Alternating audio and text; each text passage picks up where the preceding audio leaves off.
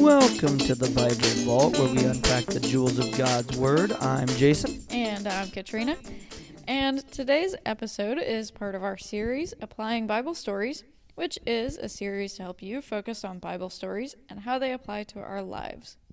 This week, we read from Luke chapter 16 and 17 to learn about the parables of the dishonest ma- manager, the rich man, and Lazarus, and the unworthy servants.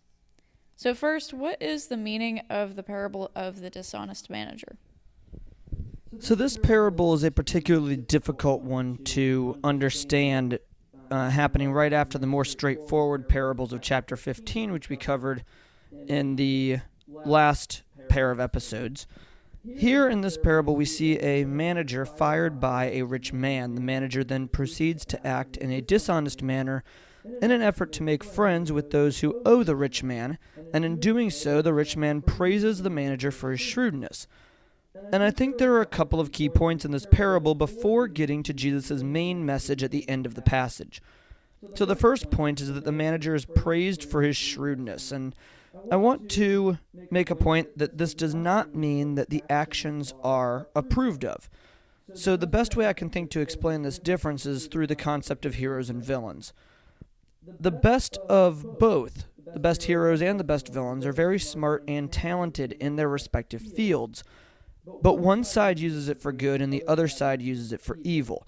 They're two sides of the same coin, and while the brains of both sides are worthy of praise, only one side is actually approved of.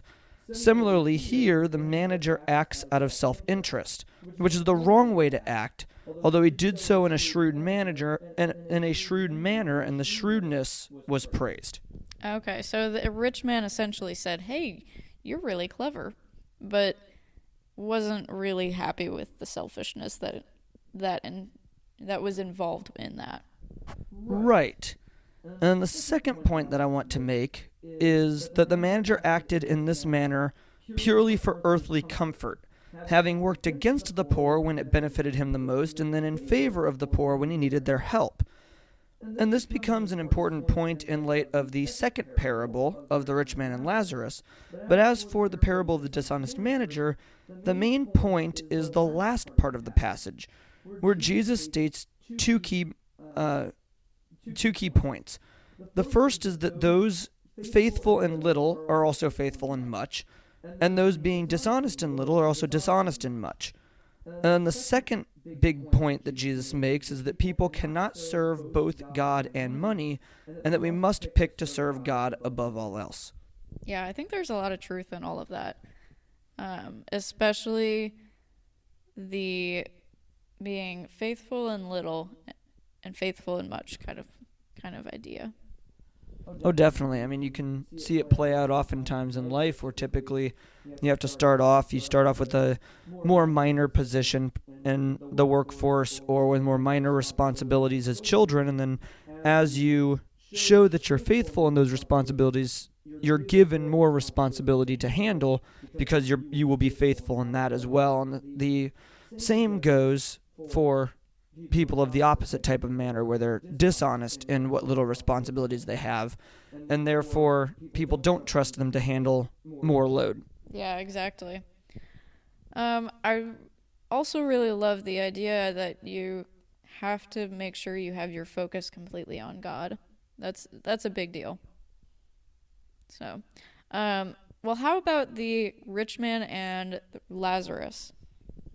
So this parable sees jesus make the point that earthly blessings are not always indicative of god's favor so while god will certainly provide blessings on this side of eternity not all of our blessings will arrive in this life and a huge takeaway from this parable is actually our glimpse of what happens after we pass away there is a place where God is and a place where God is not. And then there's a chasm between them that cannot be crossed. This parable stresses to us that we need to heed the word of God now, while we can cross to the faith, because it will indeed be too late after we die, and the punishment after death is harsh enough that the minimal relief of a drop of water is enough to make a formerly rich and proud man beg for some type of help. I think that imagery is really powerful. It's not something that people tend to think about quite as often as maybe they ought to in this life. They think, well, you know what, I got time. But truthfully, we really don't know when God's going to call us to Him. No, and he, he makes the point later it, that he'll come as a thief in the night. We don't know when he'll be coming. We don't know when we are to be called. It can happen in the blink of an eye. And I mean, that happened to me personally with my grandfather. We were up on a fishing trip, and he ended up passing away while uh, my grandmother was making supper in the kitchen in a rental cabin. And so here one second, gone the next. You never know when uh, when your time is up. And so it's important to make sure that you you heed what God's word says now. It it can't it will be too late once once you pass away. Yeah, exactly. And thankfully, he was very strong in his belief of, of God for sure. So, um, now how about the parable of the unworthy servants? So, this parable is actually another one that I quite like, and it stresses that service to God is something we owe to Him and not the other way around. It emphasizes that works are not what gets us into heaven because God doesn't need to thank us for what we've done.